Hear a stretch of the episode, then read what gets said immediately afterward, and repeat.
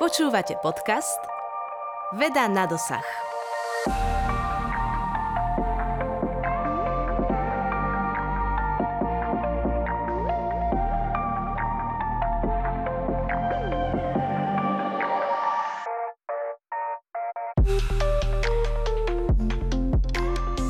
Dobrý deň, moje meno je Alžbeta Králiková a budem vás prevádzať dnešným dielom podcastu Veda na dosah. Stromy. A zda nikto nepochybuje o ich dôležitosti pre ľudstvo a celú planétu. Z každej strany počúvame o tom, ako ich treba chrániť, zároveň tu máme lesné požiare, víru blesov či ničivé výchrice, ktoré počet stromov radikálne znižujú. Človek by si povedal, že treba bojovať o každý jeden strom, aby sme zachránili našu klímu. Nakoľko nám však môže ochrana stromov ešte pomôcť? Dokážu nás lesy vytiahnuť z ekologických problémov? A koľko lesov by sme potrebovali, aby vyvážili znečistenie spôsobené ľuďmi? O stromoch, ich fungovanie a o ich potenciáli sa dnes porozprávame s ekológom, aktivistom, režisérom, autorom kníh a ochrancom prírody pánom Erikom Balážom. Dobrý deň, vítam vás u nás. Dobrý deň, ďakujem. Funkciou stromov, ktorú všetci poznáme, je výroba kyslíka, plňa nám pľúca. Je tu však aj druhá veľmi podstatná vec. Stromy zachytávajú a ukladajú znečistenie uhlík do seba respektíve do zeme. Ako toto funguje? Ako strom vie uložiť a udržať uhlík uložený? Uhlík jemu samému neubližuje? Tak, dobrá otázka. Tá odpoveď je pomerne jednoduchá. Všetci sme sa učili na základnej škole o fotosyntéze. A je to vlastne základná chemická reakcia života, pretože fotosyntéza je proces, ktorým strom vlastne ukladá energiu zo slnka do nejakých živých tkaní. A to prvé, čo vyrobí, je vlastne cukor. Je, že vlastne strom si zoberie vodu z pôdy, zoberie si CO2 zo vzduchu, to je ten oxid uhličitý, má energiu zo slnka, takže vďaka tej energie to vie spojiť a vyrobiť cukor. A cukor je vlastne tá základná jednotka, ktorá potom tá rastlina si povie, že tento cukor použijem na to, aby som napríklad viacej rástla, tak už to nie je cukor, ale prerobí to na celulózu a celulóza je vlastne súčasť dreva. Čiže zrazu ten uhlík sa nachádza v dreve. A potom ten strom môže rásť aj niekoľko sto rokov, keď sme v nejakom pralese trebárs No a ten uhlík sa kumuluje, lebo toho dreva je stále viacej a v tom veľkom strome zrazu môže byť obrovské množstvo uhlíka. Napríklad, keď tak povie na Slovensku, môžu niektoré buky mať objem dreva asi 20 metrov kubických. 20 metrov kubických, keď má jeden strom, tak on stiahol približne 20 tón oxidu uhličitého z atmosféry za svoj život. Čiže pomaličky to akumuluje a nakoniec je tam tých 20 tón oxidu uhličitého. A keby sme keby ten strom nebol, tak ten oxid uhličitý je v atmosfére. On nemá v princípe veľmi, alebo teda ten, ten oxid, jedno, oxid uhličitý jednoducho pochádza z atmosféry a skončí v tom strome. A v tom strome môže vydržať dlho, pretože strom môže rásť stovky rokov, čiže celý čas tam je uväznený, ale aj keď ten strom zomrie, tak to mŕtve drevo sa rozkladá pomaly a potom sa môže ten uhlík dostať do pôdy, je tam vo forme humusu a zase aj v tej pôde môže byť veľké množstvo uhlíka. Čiže naozaj v tom lese alebo globálne na svete je v lesoch uloženého viacej oxidu uhličitého ako v celej atmosfére dohromady. Pretože v tej atmosfére, atmosféra je riedka a toho oxidu uhličitého je tam veľmi nízke percento, takže napriek tomu, že to skleníkový plyn, takže viacej oxidu uhličitého je v lesoch ako v atmosfére. Keď teda strom odrežem, vypilím, čo sa stane s tým uhlíkom, ktorý sa uložil? No, ľudia si myslia, že áno, že to je dobré, lebo strom stiahol a teraz postavíme z toho niečo. Lenže drvivá väčšina dreva sa nič z toho nepostaví, ale sa spáli, pretože tie stromy sú také zvláštne, že oni sú okrúhle, nerastú vo forme dosiek rovno. Takže keď sa to drevo spracováva, tak máme kôru ako odpad, máme piliny, máme veľa dreva, ktoré je tenké, hrčaté, zhnité, neviem čo to sa všetko buď spáli, alebo sa spracováva priemyselne, alebo na celulózu, čiže aj keď z toho dreva je treba toaletný papier, tak ten uhlík tam nebude stovky rokov, to je veľmi krátky čas Čiže väčšina uhlíka je do 5 rokov naspäť v atmosfére. Jednoducho ho buď spálime, alebo teda sa veľmi rýchlo rozloží to drevo. A keby bol v tom lese, keby sa nevyťažil ten uhlík, tak tam stále je. Čiže dá sa povedať, že tie hospodárske lesy, aj tam tie stromy vždy ten uhlík ťahajú.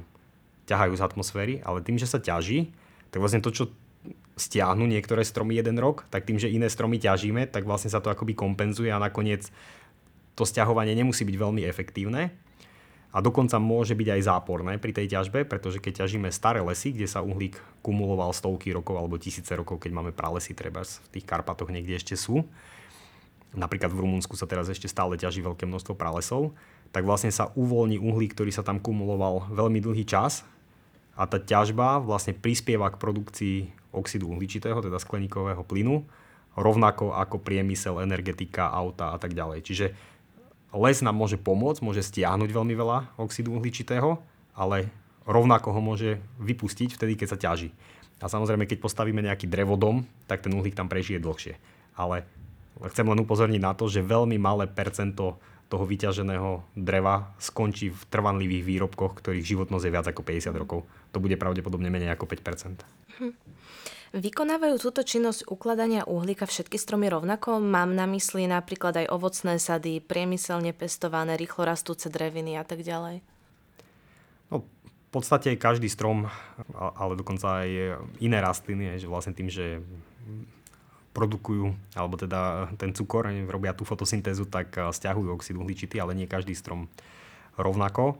Ale môžu to aj tie ovocné stromy, môžu takúto funkciu plniť. Skôr je tam dôležité to, že tie mladé stromy tak efektívne nefungujú, lebo jednoducho mladý strom má menej toho lístia, ihličia, jeho výkon je nižší.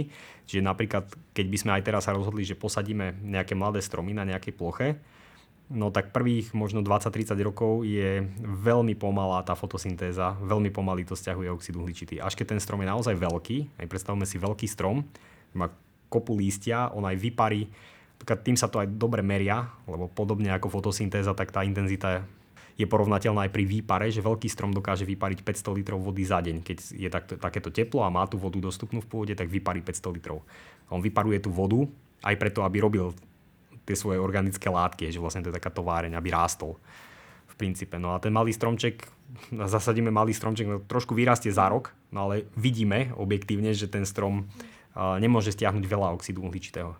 Čiže skôr je to o tom, že aby, aby sme chránili tie staršie lesy alebo staré stromy, to môže byť aj ovocné stromy, to je jedno, a, a neťažili ich a nepoškodzovali pôdu. Lebo rovnako veľa uhlíka, alebo v niektorých podmienkach, hlavne v horách, ešte viac uhlíka sa nachádza v pôde ako v samotných stromoch. No a keď sa tá pôda poškodí, tak tam dochádza k veľkým stratám uhlíka.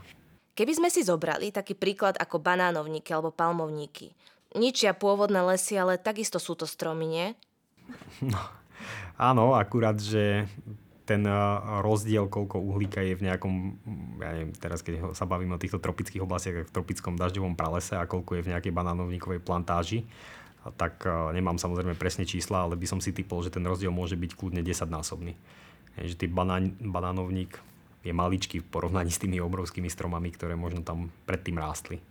V spoločnosti téma ekológie, znečisťovania a ochrany prírody stále naberá na intenzite. No miestami človek upadá až do skepsy, že nech robíme, čo robíme, prídu požiare, výchrice, suchá a prichádzame o tisíce hektárov lesov, ako by ideme míľovými krokmi vzad. Je to naozaj tak? Aká je v súčasnosti bilancia? Prichádzame o viac lesov, ako ich vzniká? A vznikajú vôbec nejaké nové?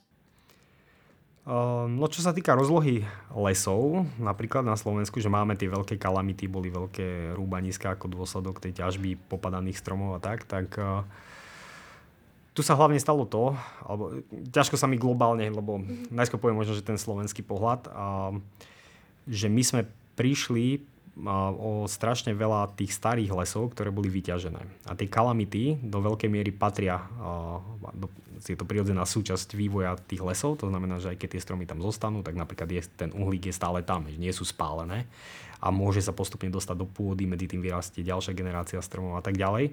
Čiže samotné tie vetrové a likožrútové kalamity, ktoré tu boli, nie sú až takým veľkým problémom ako tá ťažba. No ale súčasne treba povedať, že na Slovensku vlastne ako keby výmera lesov rastie. To znamená, že plocha lesov, kde, kde máme stromy, je väčšia ako bola pred 100 rokmi napríklad.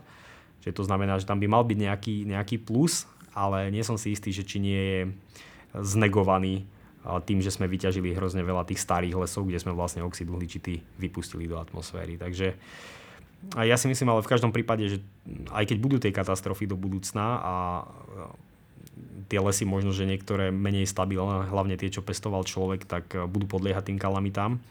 Aj tak je dôležité tie lesy nejakým spôsobom mať a mať ich čo najprirodzenejšie a najodolnejšie, aby kalamitám nepodliehali, aby tam ten, aj ten uhlík bol uložený čo najstabilnejšie a najdlhšie. Mm-hmm. Ale je to teda celkom pozitívne, že vznikajú aj nové. Dá sa zrejme očakávať, že o veľa lesov prídeme kvôli otepľovaniu. Vieme, ktorých lesov sa to dotkne napríklad na Slovensku? Ja si myslím, že by sme prišli o, o lesy ako také, stále nejaké stromy tu budú rásť, ale môže sa stať to, že keď sa napríklad, a nie, nie len o oteplenie, ale to, ako sme mali teraz tú periódu sucha v lete, tak vlastne sucho dosť ťažko znášajú niektoré druhy stromov, napríklad smrek má plitký koreňový systém, Mali sme tu pomerne veľa smrkov, ktoré boli umelo vysadené.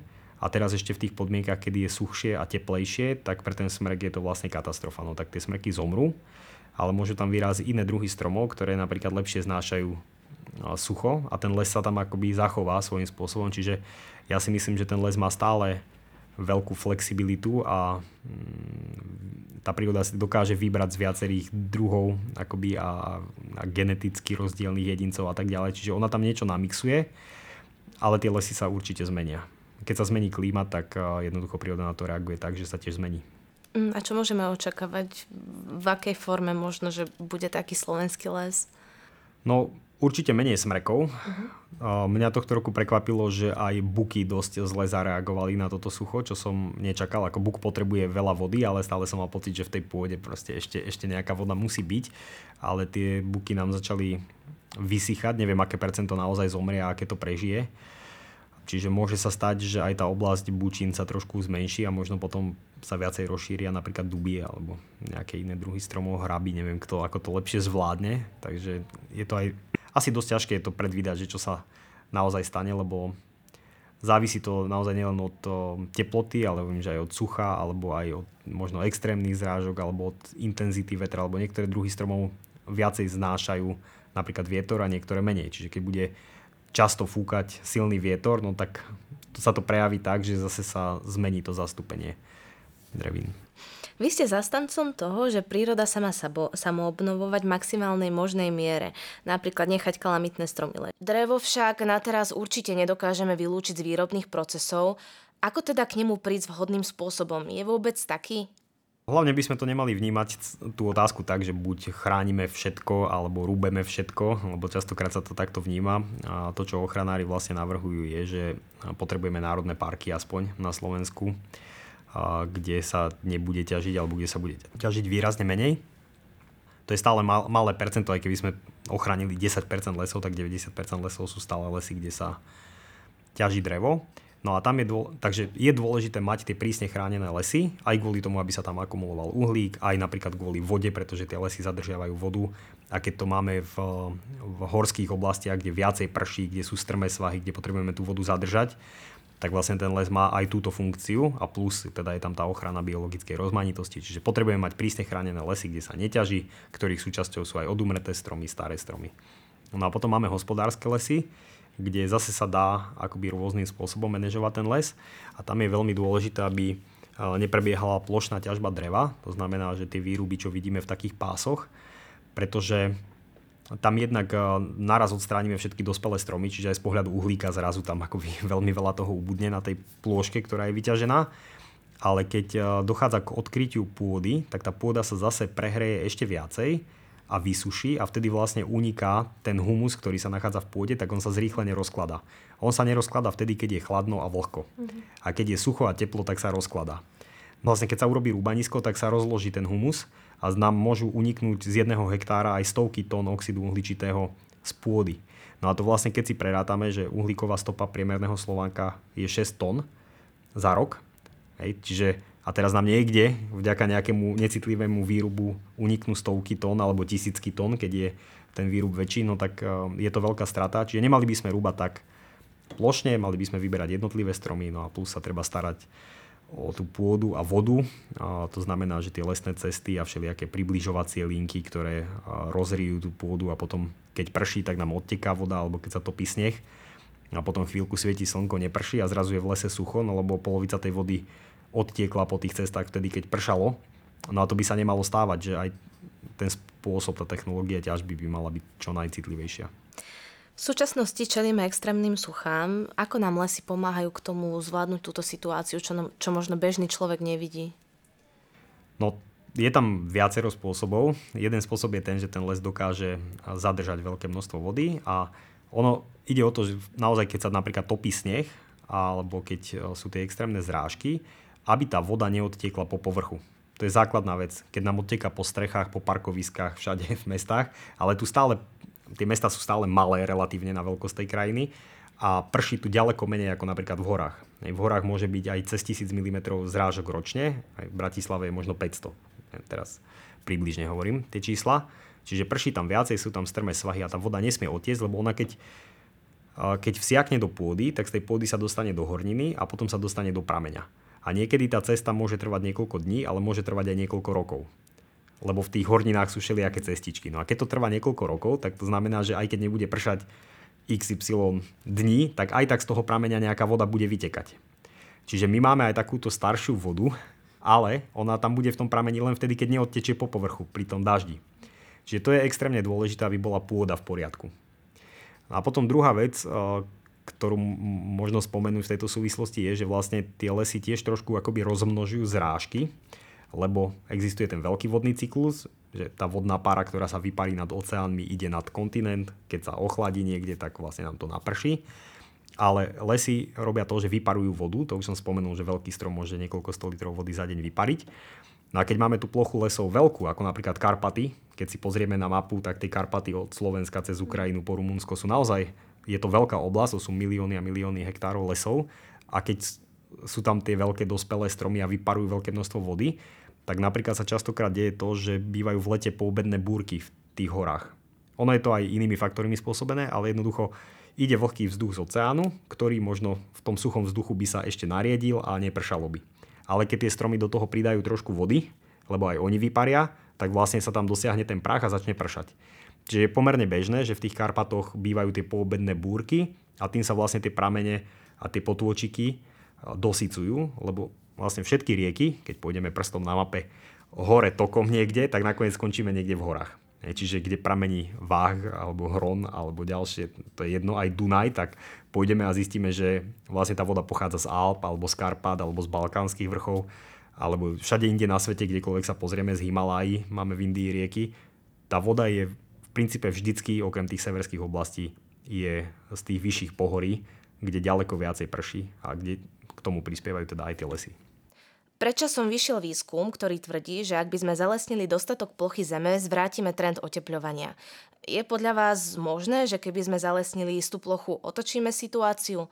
Na druhú stranu totiž prídeme o pôvodný charakter novozalesnených ploch. Ak to je také, taká veľmi zjednodušený pohľad, lebo Nemyslím si, že akékoľvek jedno riešenie, to je iná častokrát tiež je také, také zjednodušené, že ľudia, toto nám pomôže. No nám nepomôže jedna vec, nám nepomôžu lesy vyriešiť klimatickú krízu. Ale nepomôže nám to ani keď zateplíme všetky budovy. Ani keď premeníme dopravu.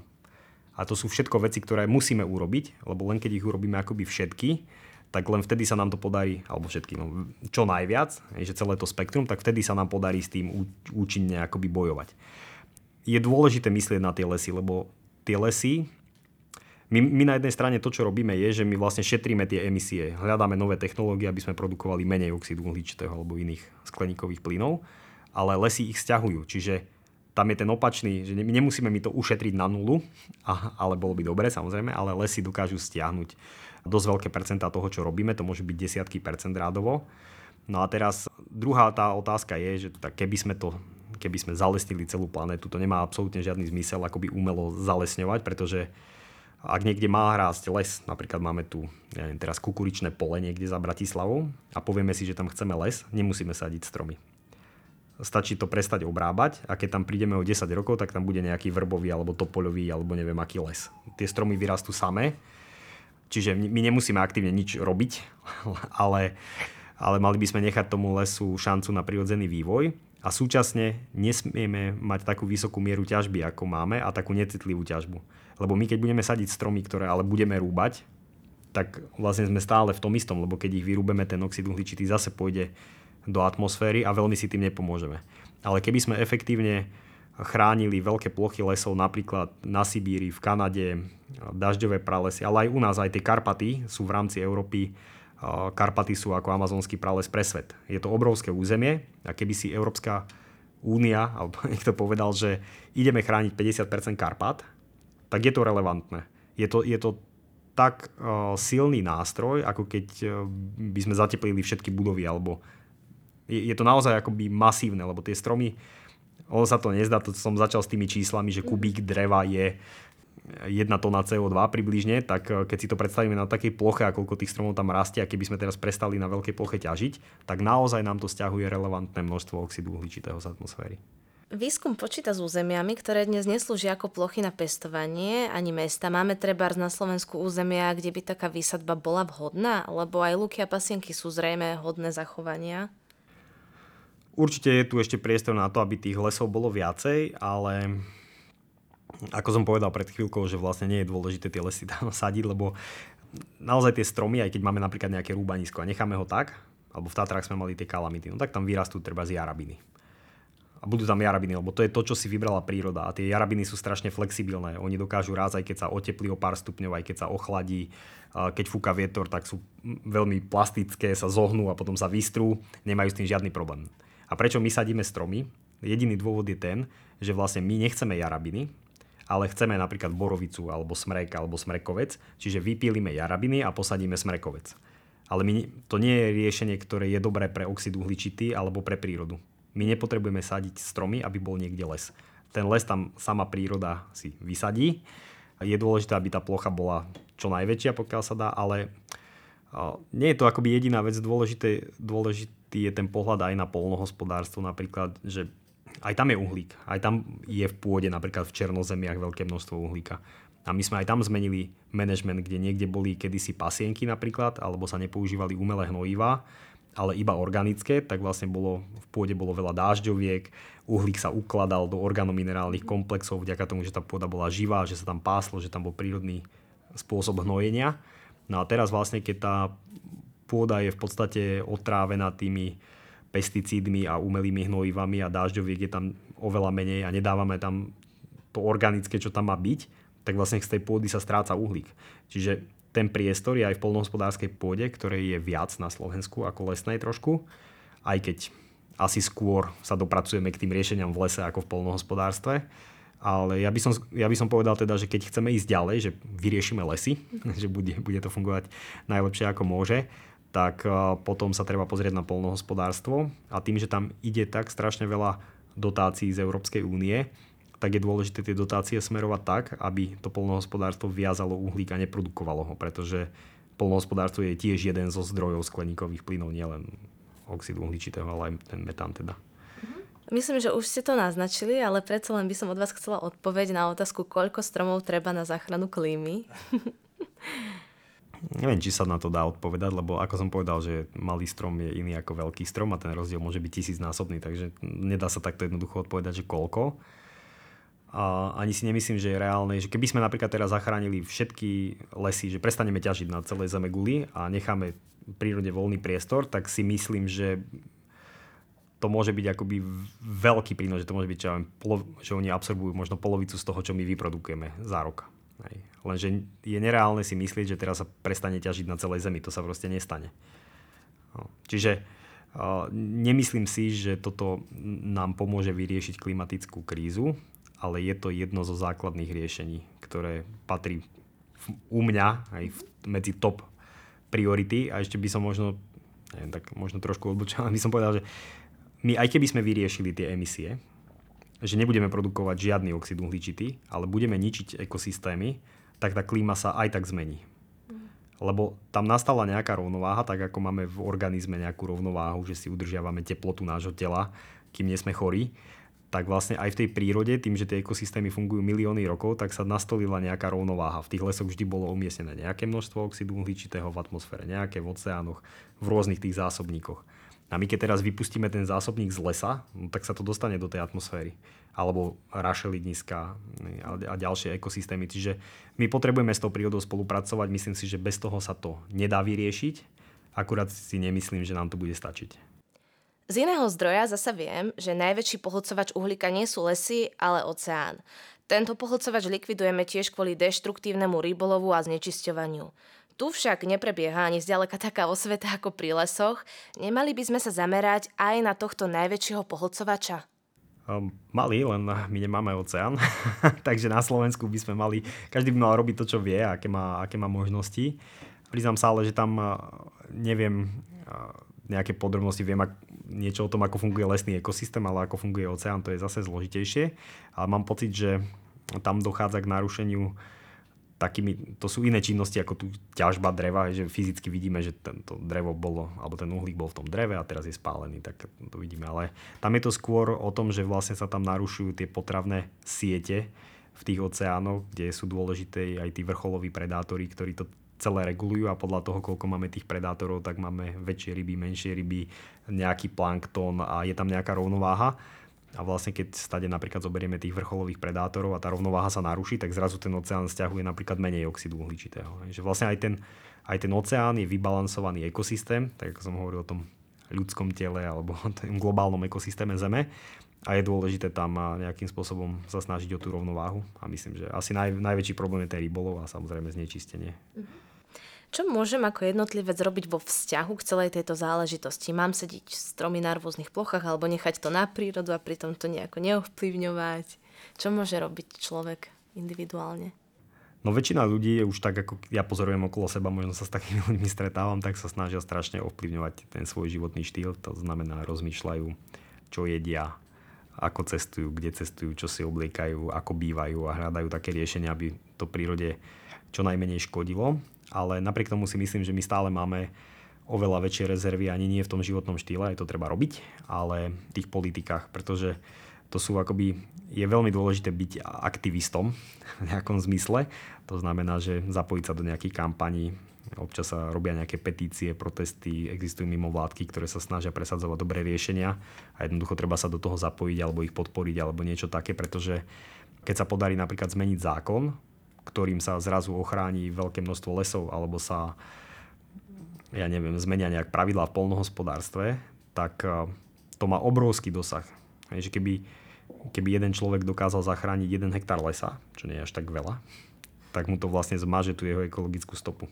Čo sa týka produkcie oxidu uhličitého, lebo ten hektár lesa, keď tam bude raz, keď ho niekto nevyťaží, tak bude celý čas stiahovať ten uhlík. A môžeme si ten hektár lesa kúpiť a nechať ho, ale dá sa to tiež, hektár lesa stojí niekoľko tisíc eur a vlastne človek, e, ten les bude stiahovať ten oxid uhličitý, ktorý počas života človek vyprodukuje, ale je, myslím si, že oveľa efektívnejšie tlačiť na štát, aby proste fungoval správne, aby mal tie priority, lebo už sa veľa hovorí o tej klimatickej zmene, ale mhm. stále fungujeme v systéme ako doteraz, ktorý je veľmi konzervatívny a ťažko sa veci menia.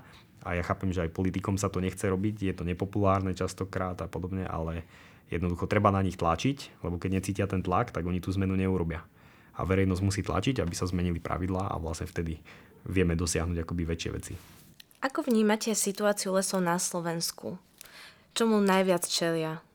Možno niečo ste už aj spomenuli, ale poďme k nejakým takým tým konkrétnym bodom, že s čím bojujú. No, ono sa to teraz trošku mení, lebo už sa podarili niektoré veci.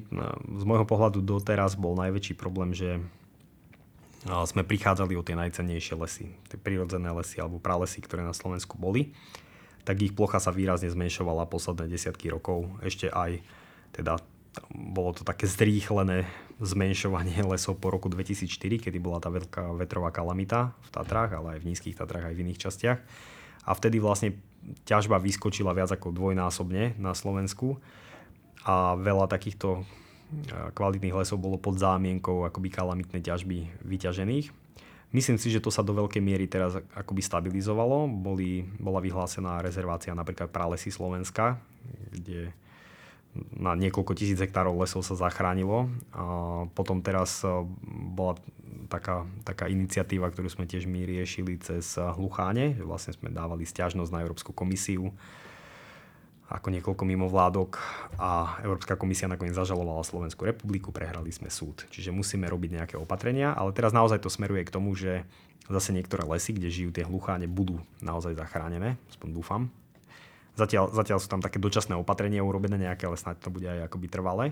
No a my potrebujeme ďalej robiť akoby systémové zmeny. Že tie fungujúce národné parky naštartovala sa nejaká reforma, ale to chce zonácie, komplexné riešenia pre tie regióny, aby tí ľudia boli súčasťou toho celého, aby mali zamestnanie, treba to akoby prebudovať. No a treba meniť aj lesníctvo a to už je na samostatnú, možno že nejakú takúto debatu, že čo všetko, ale treba to smerovať k tomu prírode blízkému hospodáreniu. Vy sa zapájate aj do reformy národných parkov? Tak e, komunikujem s tými ľuďmi, hlavne v Tatranskom národnom parku, lebo tam som doma, odtiaľ pochádzam, o tom území viem najviac, takže tam sa snažím trošku pomáhať. Môžeme očakávať nejaké pozitíva z tejto strany? To je asi otázka na ministerstvo životného prostredia. Teraz bola schválená zonácia Národného parku Muránska planina uh-huh. a vlastne nevieme, ako bude tá vláda pokračovať v jeseni, či vôbec. A viem, že na rade sú nejaké ďalšie zonácie, ktoré sú v procese prípravy. Tie zonácie sú dôležitým krokom, lebo tam, tam by malo dôjsť k zásadnému nárastu prísne chránených lesov, to znamená takých, ktoré budú ten uhlík viazať a nemali by ho vypúšťať. Uh-huh. Ste autorom aplikácie Lesmír, je to taká pomerne celkom čerstvá záležitosť. Vedeli by ste poslucháčom opísať, o čo ide?